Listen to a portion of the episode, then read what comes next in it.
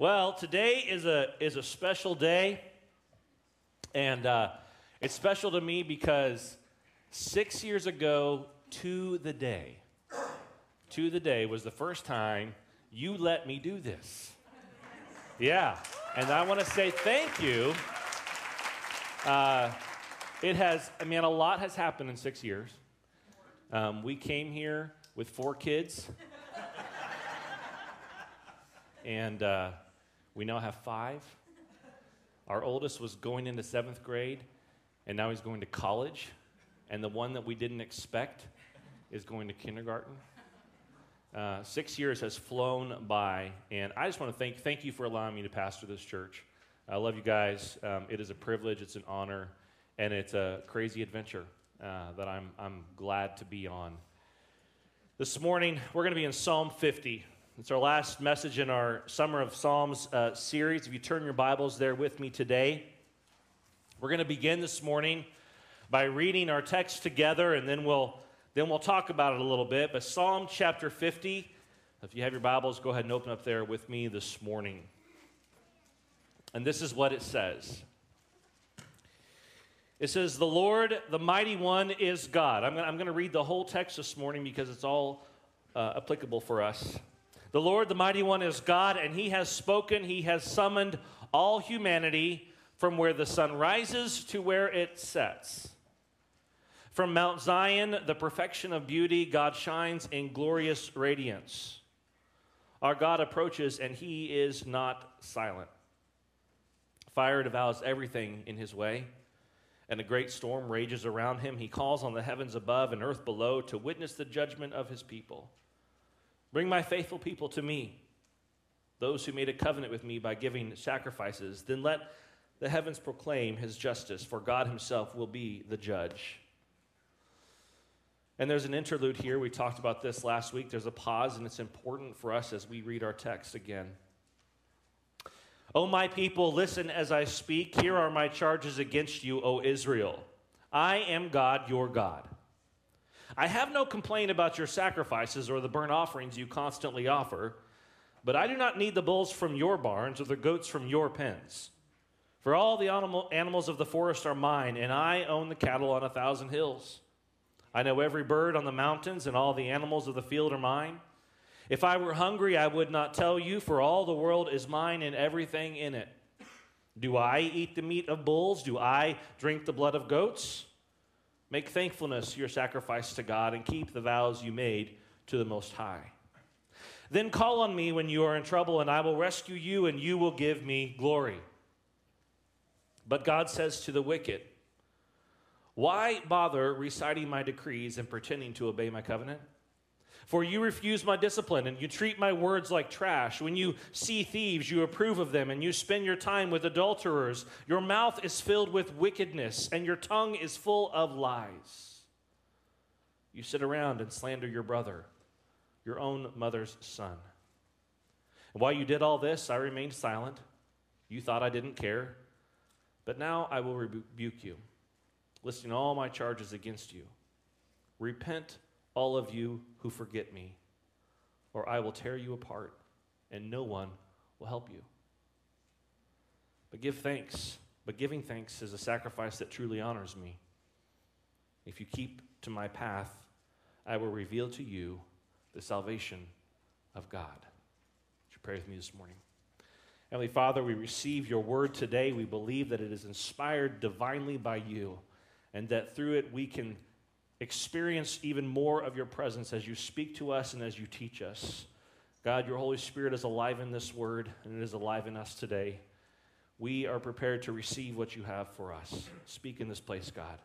In Jesus' name, amen. Uh, perhaps you found yourself at some point in your life or uh, in a situation where the expectation for you from someone or something else was somewhat unclear. In the arena of employment, most of the time, this is answered by providing what we call a job description. Uh, it's something that's given to you perhaps as you're in the process of uh, uh, coming into employment, or maybe once you are hired. It, here's the description of what you're expected to do. And most job descriptions, the good ones, are pretty clear. on what is expected of the employee and sometimes what is expected of the employer. And it's really something that's very helpful in making sure that the relationship that exists between the employer and the employee remains healthy because the expectations are laid out. They're very clear. This is what needs to happen. And you can take that idea, I think, to just about any other relationship that you might have, and you can see how it might be valuable. Uh, what if you had a job description for your neighbor? Right? Listen, it is your responsibility to cut up to this line, and I will cut up to this line. Any branch that goes past this level is my, I will cut that. It's your responsibility to pick up your trash. Make sure your dog doesn't use. These would be nice things to know, would they not? I think it also would be really handy if you had a job description for your marriage. Then the expectations would be clear. No, that is not where your clothes go. Uh, I do expect you to pull the sheets. I do expect.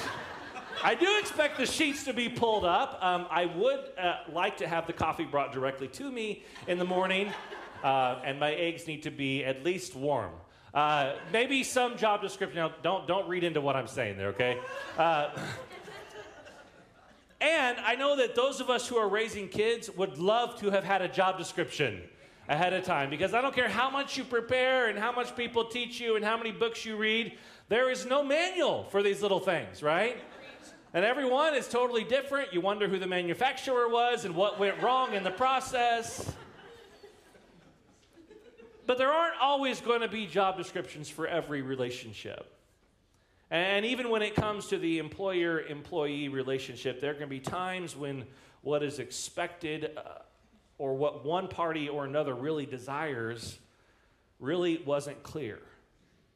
And sometimes in those relationships, we get to a point of exasperation when all we can think to say is, What do you want from me?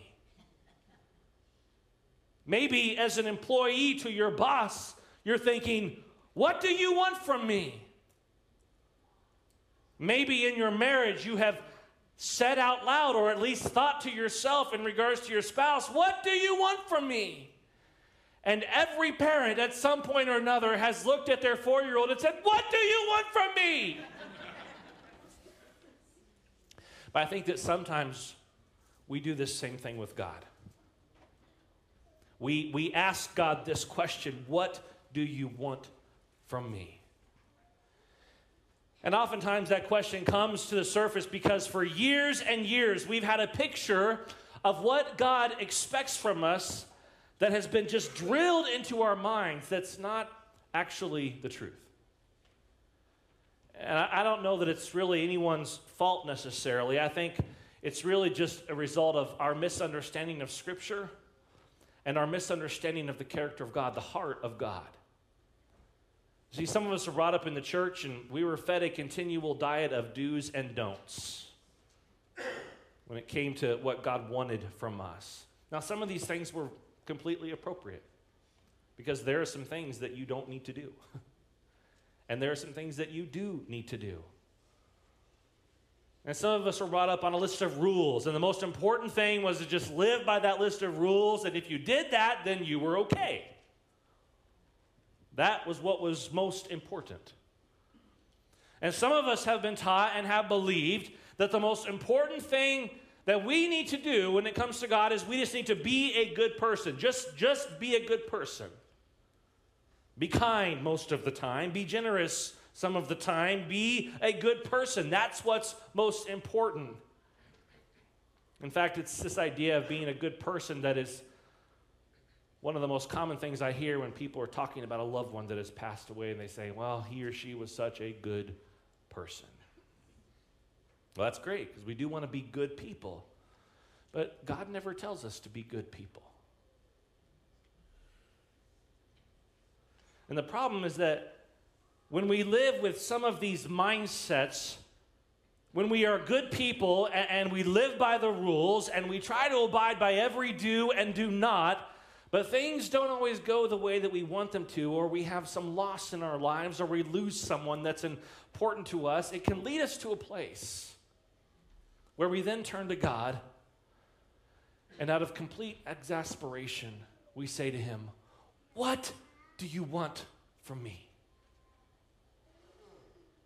Our psalm this morning is certainly not an exhaustive approach to this it, as we seek to answer that question, but I do think that it gives us some pretty clear answers. I want to begin by looking at what God does not want. So look there at verse 8 with me again. God says this He says, I have no complaint about your sacrifices or the burnt offerings that you constantly offer. But I do not need the bulls from your barns or the goats from your pens, for all the animals of the forest are mine. I own the cattle on a thousand hills. I know every bird on the mountains and animals of the field are mine. If I were hungry, I wouldn't tell you, for all the world is mine and everything in it. Do I eat the meat of bulls? Do I drink the blood of goats? It's important for us to understand that God is not telling them here that making sacrifices and giving offerings are unnecessary or that they're unwelcome or that they're not important. In verse 9, you'll notice that it says, God says, your barns and your pens. And this, I love it because there's almost a sarcastic tone to it. Almost a, almost him saying, I don't need, you think I need your stuff? See, what was happening in the hearts and the minds of the Israelites at this time is they were bringing these sacrifices and they were bringing these offerings to God with a sense of pride. Look what I have done for you, God. This one came from my barn. God says, Do you think I need stuff from your barn? Do you think I need stuff from your fields? But God, look what I am giving. And along with that, there was this idea that they had to do this for God. It becomes clear to us what God does not want here. You see, God does not want sacrifices and offerings that are made out of obligation, out of ignorance, or out of hypocrisy. And see, the sacrifice or offering that's made out of obligation is one that says, I have to do this for God in order to maintain my standing with Him. I have to do this. Instead of giving the gift or making the sacrifice out of a heart of worship, it becomes something that we do out of obligation. Almost simply like checking a box of our religious duties. And when this is done, there's a degree of ignorance. Now, ignorance, we don't like that word. You don't want to call someone ignorant. Well, here's the thing ignorance is simply a lack of knowledge or information. So, all of us are ignorant in some area or another. But there's this degree of ignorance that comes into light as well because their lack of because of their lack of awareness of just who is the creator in the first place. We make the same mistake today. We forget just who gave us the resources that we have. We forget who gave us the skills and the abilities that we have. We forget who granted us yet another day of life. And that ignorance brings us to a place where we can sometimes begin to keep to ourselves all that we have attained. We put them in our barns, in our fields. All that we have produced. Why? Well, because I worked hard for this. I, I worked really hard. This is mine. And I worked hard for these things. I deserve this. Here's the thing that is an ignorant attitude. It's an ignorant attitude. It's ignorant of the role that God plays in all of this. That attitude actually denies God. But there's also a spirit of hypocrisy that sometimes comes in, uh, comes out in our sacrifices and our offerings. Skip over to verse 16 with me. You'll see it on the screen. It says this But God says to the wicked. I want to be clear here. When it says that God says to the wicked, He is not talking to a different group of people. We might read that and say, well, God's talking to this group of people here, but in verse 16 it says, But God says to the wicked. No, God's talking to the same group of people. He says, God says to the wicked, Why bother reciting my decrees and pretending to obey my covenant? For you refuse my discipline and you treat my words like trash. And when you see thieves, you approve of them, and you spend time with adulterers. Your mouth is filled with wickedness, and your tongue is full of lies. You sit around and you slander your brother, your mother's own son. When God says, to the wicked, talking to the same people, he is calling those who make these sacrifices, but whose spirit is wicked. Another way to understand that word in the Hebrew that we have translated here as wicked is guilty.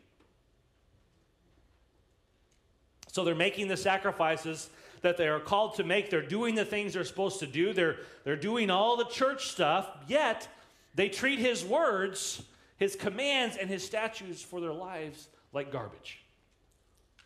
They approve of those who do wrong. They spend time with those who could choose who choose to dishonor God with their own lives. And their mouths are filled, as the scripture says, with wickedness, and they are liars, and they slander other people. And God says that those who make their sacrifices and their offerings, yet they do these things, they're hypocrites. I was listening to a podcast the other day. It was talking about the current challenges that we are facing in the church compared to the challenges that we were facing some years ago. and when you go back several years, and I mean decades really, uh, there were basically two terms that we used in, in this conversation. We talked about believers and non believers, and believers were the people that had believed in Jesus Christ as their Lord and Savior and made him Lord of their lives, and the non believers, well, they were those who had not. So we basically had two groups of people. And those that fell into the non believer group were more than likely those who had not probably ever been a part of a church before. An exception to that might be someone who grew up in the church but never really made their own decision to make Jesus Lord of their lives and they just simply drifted away from the church. But if you fast forward to today, we have some new terms that we use. And there are three terms that are often used they are churched, unchurched, and dechurched. And the first two groups, the churched and the unchurched, are simply are essentially the same thing as a believer and a non-believer. They basically have the same general definition. But then this third group called the dechurched. It's this group that has at some point been a part of the church, would probably identify as a believer, but has walked away from the church. And do you know why they walk away from the church most of the time? It's because of the hypocrisy that they see in the people of God. It's because of the hypocrisy that they see in the lives of people just like you and me who would identify as a believer. It's all the things that Psalm 50 talks about. The sacrifice and the offering is there, but mixed in with that religious behavior is this acceptance of and, and a participation in the things of the world, including bitterness and gossip and slander and anger. And the crazy thing is, the people that fit into that group, the ones that are doing the religious things, but yet whose lives are not fully honoring to God, they are fully caught up in this idea that they are a good person. Are you catching what I'm saying? The ones that have, have helped to create this group we now know as dechurched, while they would say that they are believers, they would also say they are a good person. They might even say they are godly.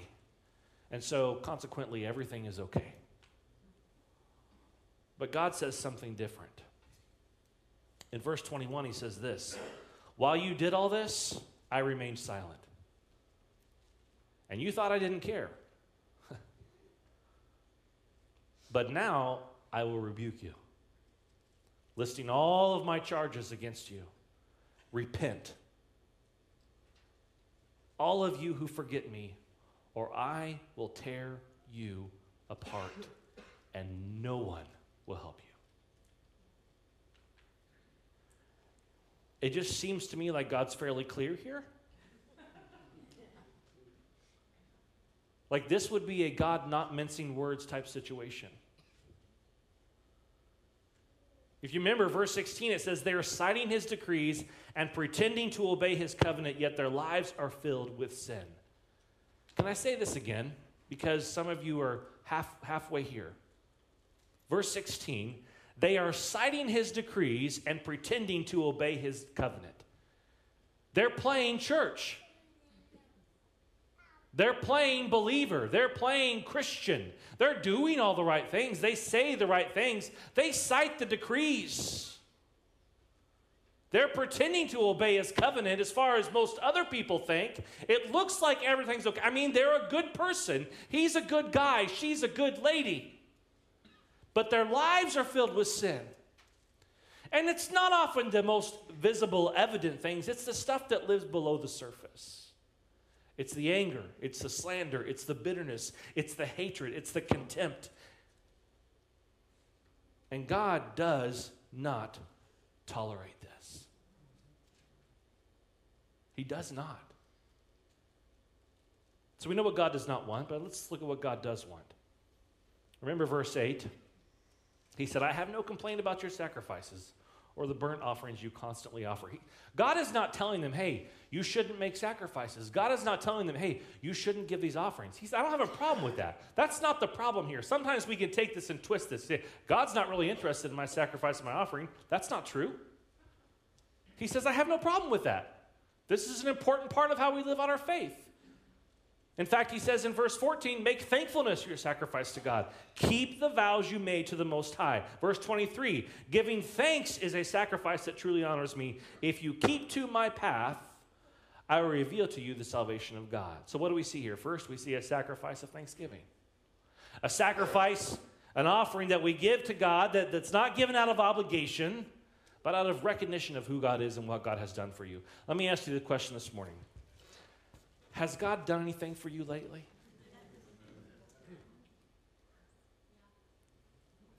Yeah. I mean, you know, my, my, my wife is an incredible cook. All right. Well, who's been eating my house? My, my, wife is an incredible cook, and um, and uh, she didn't always used to be an incredible cook. Right? We started out first couple years and we had stock and hamburger helper. But my wife is an amazing cook. And the stuff that she makes in her kitchen, mm, so good. And when she makes a good meal, I tell her, babe, this is so good. Thank you for making dinner. I mean, most of the time. She's like, I don't remember you saying that last. Most of the time, I do that.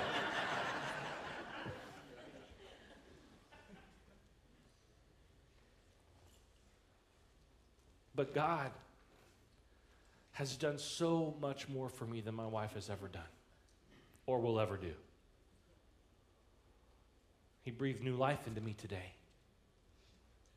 He let me get to be with you guys. He gave me the blessing of my children. He gave me this wonderful woman that I've been spending my life with. He has touched and healed my body. He has restored me. He has forgiven me. Amen. And so my my sacrifice to him, my offering to him is made out of thanksgiving and recognition of who he is and what he has done for me. And I do it with a thankful heart. We are to do it with a thankful heart. In fact, the Apostle Paul reminds us in his church to the letter to, to, in his letter to the church in Ephesus, he says this Give thanks for everything to God the Father in the name of our Lord Jesus Christ. In everything. And just last week, we talked about how God is present in our troubles and he is present in whatever it is that you're facing right now. Just his continued and faithful presence alone should be enough for us to give him thanksgiving. And even when we have what is little, we are told to bring that to Him with the spirit of thanksgiving. We're also supposed to have a sacrifice of obedience. If you remember back to the scriptures we just reviewed, God says to keep the vows that you have made to Him and to keep to His path. You know what it means when He says to keep the vows and keep to the path? Obedience. And several times as we have made our way through the Psalms, we We've talked about obedience. We've been reminded of the necessity to obey God's commands for our lives. Anybody want to go there? Trust and obey, for there's no other way.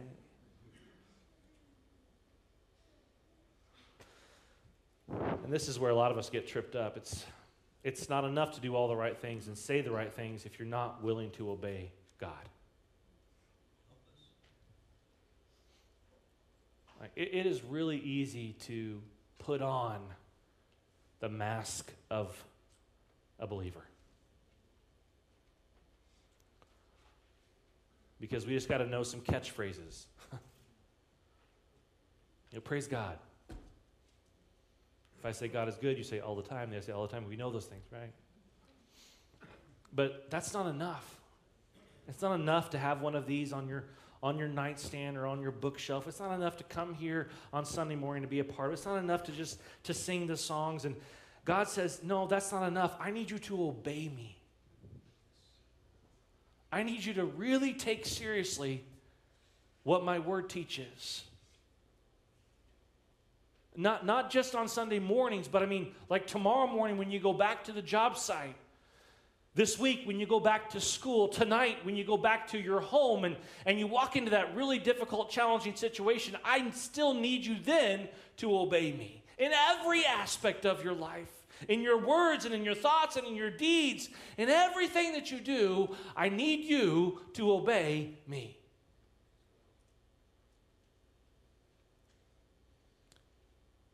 God also wants a sacrifice of praise. In verse 15, it says that we will give him glory. God desires a sacrifice of praise that is due him. And God desires that credit is given where credit is due. Remember, God doesn't need what we have to offer. He, he doesn't need it because it came from him in the first place. it's like your kid, you know, hey, dad, I want to give you $5. Like, I gave you 20. It came from him in the first place, but he's worthy of it. Because in our sacrifice that's filled with thanksgiving and praise, we're pointing to him and we're giving him glory. So we see what God doesn't want, what he does want, but real quick, I want us to look at what God promises. God promises judgment for wrong sacrifice, but also for right sacrifice. He says in verse 21 uh, that the sacrifice that is wrong will be met with rebuke and punishment. And then in verse 23, he says that the sacrifice that is right will be met with salvation. So we might misunderstand or misinterpret what, I, what I've just said if we don't pause for just a moment to understand what God's saying. When we sacrifice, but it is done in the wrong spirit and for the wrong reasons with faulty motivations, and when our lives, our hearts do not line up with the spirit of the sacrifice that we're giving, that is an empty and meaningless sacrifice. And God says that it, it may not seem like He's doing anything about it right now, but He will. It reminds me of Jesus' teaching from Matthew chapter 7. He warns his disciples that not everybody who calls out, Lord, Lord, will enter his kingdom. Do you remember this? This is what he says. He goes, Not everyone who calls out to me, Lord, Lord, will enter the kingdom of heaven. Only those who actually do the will of my Father in heaven will enter. Ouch. Again, we're not mincing words here. On judgment day, many will say to me, Lord, Lord, we prophesied in your name. We cast out demons in your name. We performed many miracles in your name. But I will reply, I never knew you. Get away from me, you who break God's laws. You see, God promises judgment for the wrong sacrifice, but for the right sacrifice, God says it will be met with salvation. In Matthew 25, Jesus tells another story. This story is about a master who goes away for a trip and he gives three of his servants a certain sum of money. And when he returns, each person had done something different with their money. The, the first one had taken the money, he had the most, he had taken the money, he had invested it, and he put it to work, and it had multiplied. And the second one had been given a little bit less money, but he had taken it, invested it, and put it to work, and it had multiplied. Well, the third one had the least amount of money, and he was kind of concerned about what the master might think, and so he took it and he buried it in the ground. When the master came back, he said, Hey, look, hey, look, master, this is what I look. I, I knew you were kind of harsh, and so I didn't want to I didn't want to mess this up, and so I just kind of protected it. Here, I'm giving it back to you.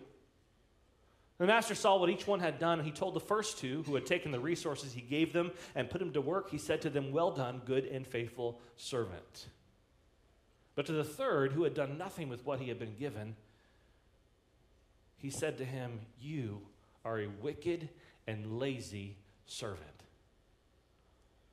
You see, this was not a story on investing, about how to play the stock market. It wasn't even really a story that was focused on finances. It was a picture of taking what God has given you and putting it to work no matter how big or how small it is. And then trusting that God will provide. Trusting that God will be faithful. See, those words, well done, good and faithful servant, are not just what rings in the ear of those who are obedient and faithful in this life, but they are the words that our heart longs for, that we want to hear when we stand before the Lord in judgment. And He looks at everything that we have been given and all that we have done and everything that He has provided for us. And we want to hear, well done, good and faithful servant. Enter into my kingdom. Come on, let's celebrate together. Enter into my happiness.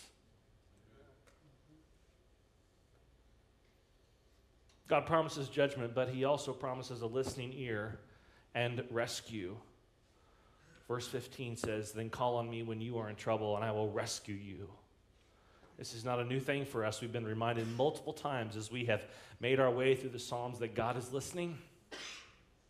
He is attentive, He is present, He is engaged, He is very much interested, and He promises to always come to our rescue. These are the promises of God.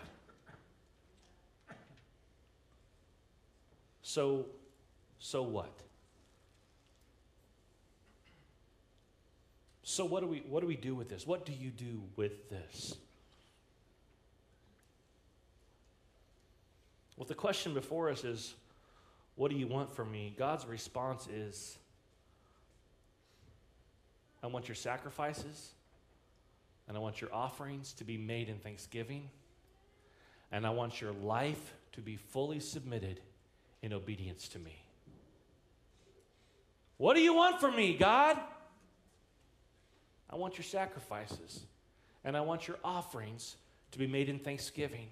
And I want your life to be fully submitted, submitted in obedience to me, to my will, to my directives, to my commands.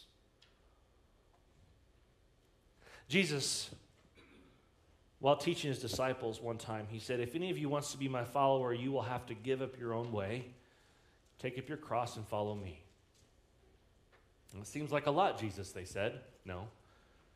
He kept going. He says, If you try to hang on to your life, you will lose it. But if you give up your life for my sake, you will save it. And what do you benefit if you gain the whole world, but you lose your soul? Is anything worth more than your soul? Is anything worth more than your soul? Well, my house, I mean, I, I've worked hard for my house. Is anything worth more than your soul? Well, my job, I, I have eight years of education and, and, and I've got all these degrees, and that's important to me. Is anything worth more than your soul? I have five beautiful kids that God has blessed. Is anything worth more than your soul?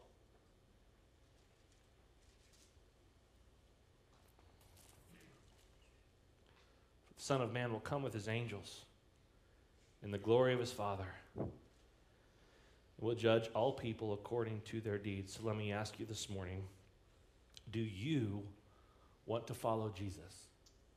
Yes.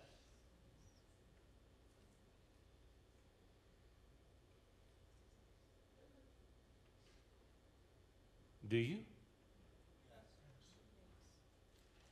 Do, do you want the salvation of God revealed to you? That's what the psalm says, that he will reveal his salvation to you. Do you want the salvation of God revealed to you? Because if, if, if, the answer to those questions is yes, then let me tell you very plainly and very clearly this morning you will have to submit your will and your desire and your plan and your agenda to Him. I don't care what you've been working on or how long you've been working on it, you're going to have to submit it to Him. I don't care how many years you have invested in this job, how long you've been building this house, how many years you've been raising kids, you're going to have to submit these things to Him. All of it.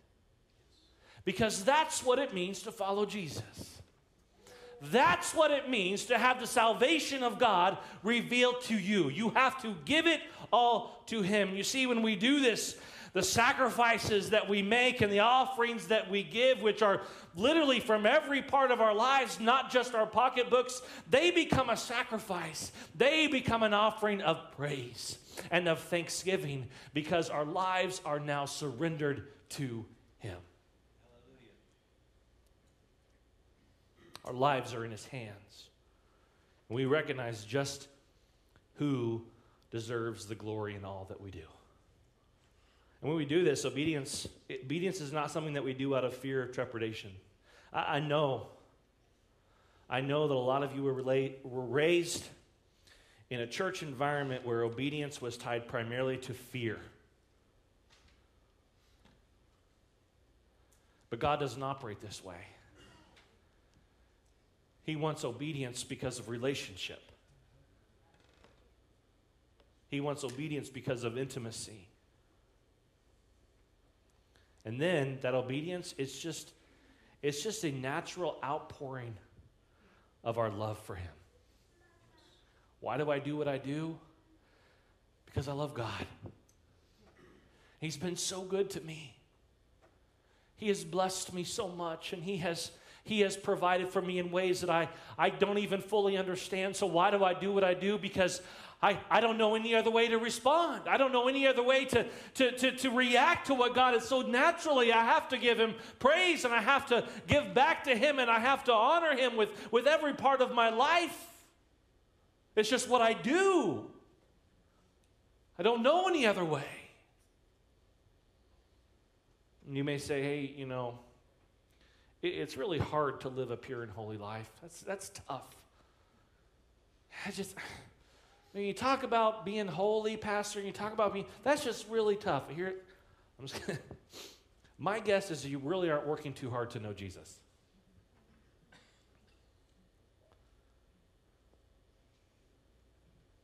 You know, I,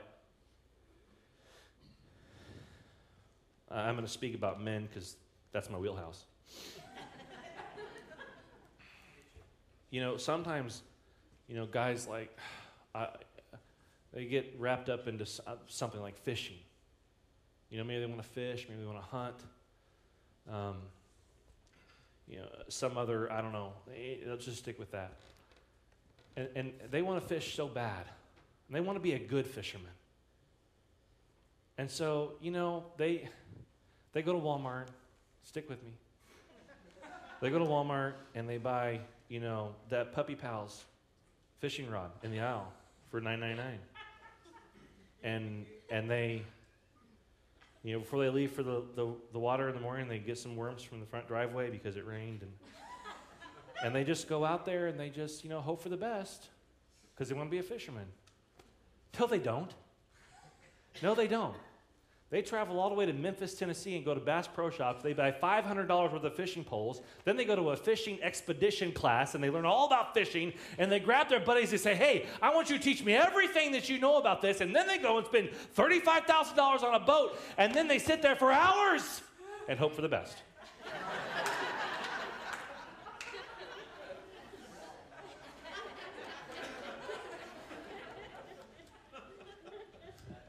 You say, Pastor, it is really hard to live a pure and holy life. And I say to you, you're not trying. Because when you want something, oh, you will try.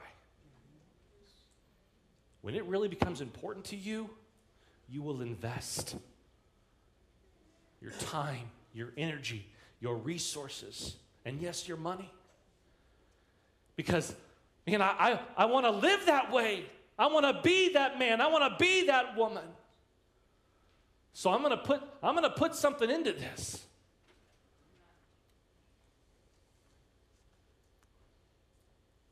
Remember what it said in last week's scripture be still and know that I am God.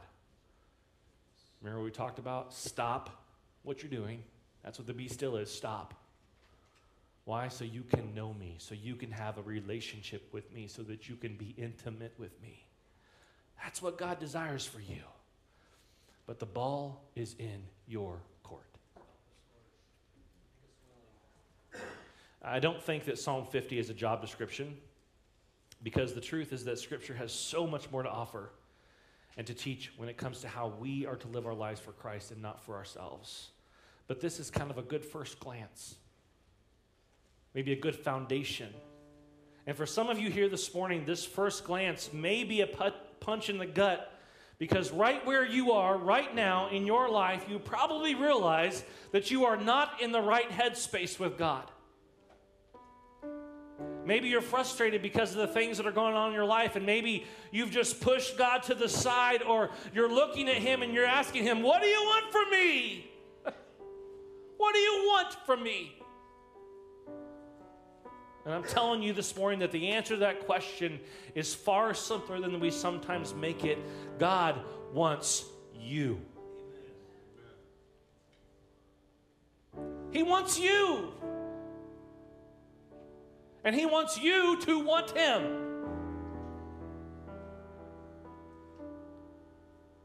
For others, for others of us here this morning, it may be Uh, more along the lines of you have lived much of your life striving to do the right thing, to be the right kind of person. But below the surface of all of your checklist Christianity lurks a heart of bitterness, perhaps rage or anger maybe an, an inner battle with lust, maybe a spirit of gossip and slander, all of these things that God condemns. And I just want you to know this this morning. Hear me. God is full of grace. Whew. Man, that's good news. God is full of grace. And it is a grace that is so abundant. And you know what God's grace leads to? Forgiveness. God's grace leads to a fresh start. If you ever needed a fresh start, man, I have needed some fresh starts. I have needed fresh starts in my marriage. I have needed fresh starts with my kids. And I'm telling you, I've needed fresh starts in my walk with God. Because sometimes I do ignorant things, stupid things. But my God is full of grace. So, no matter where you are today, God, who loves you and desires to be close to you, is extending to you this incredible gift if you will simply receive it. Man. I mean, that seems like something I could do. Maybe that's not so hard. Maybe it's not as difficult as I have believed for all these years, the things that I heard in church growing up, maybe the things that, that, that someone has taught me. That it's not, it's not as complicated as, as I have made it out to be. No, it's not. It's not. God loves you, and He wants to be close to you, and He wants for you to be close to Him so that your life begins to produce thanksgiving and obedience. That's it. Don't make it harder. Please don't make it harder. God really does make it pretty simple. We're going to sing a song a little bit, and as we sing, respond. Respond to whatever God's telling you in your heart. Maybe you need to come to these altars, pray. Maybe it's time to stop having that battle, that inner battle that you're facing. Maybe there's some things you need to let go of. Maybe there's an area in your life where you need to be still. Maybe for the first time, maybe for the umpteenth time. The altar is not a place of shame, it's a place of redemption. Heavenly Father, thank you for being full of grace, for loving us in spite of our failures, our insufficiencies. You are a gracious, gracious God, and we love you. Father, would you speak to our hearts now through the power of your Holy Spirit? Bring conviction where it is needed, and be glorified in this place as we respond to your word. In Jesus' name, amen.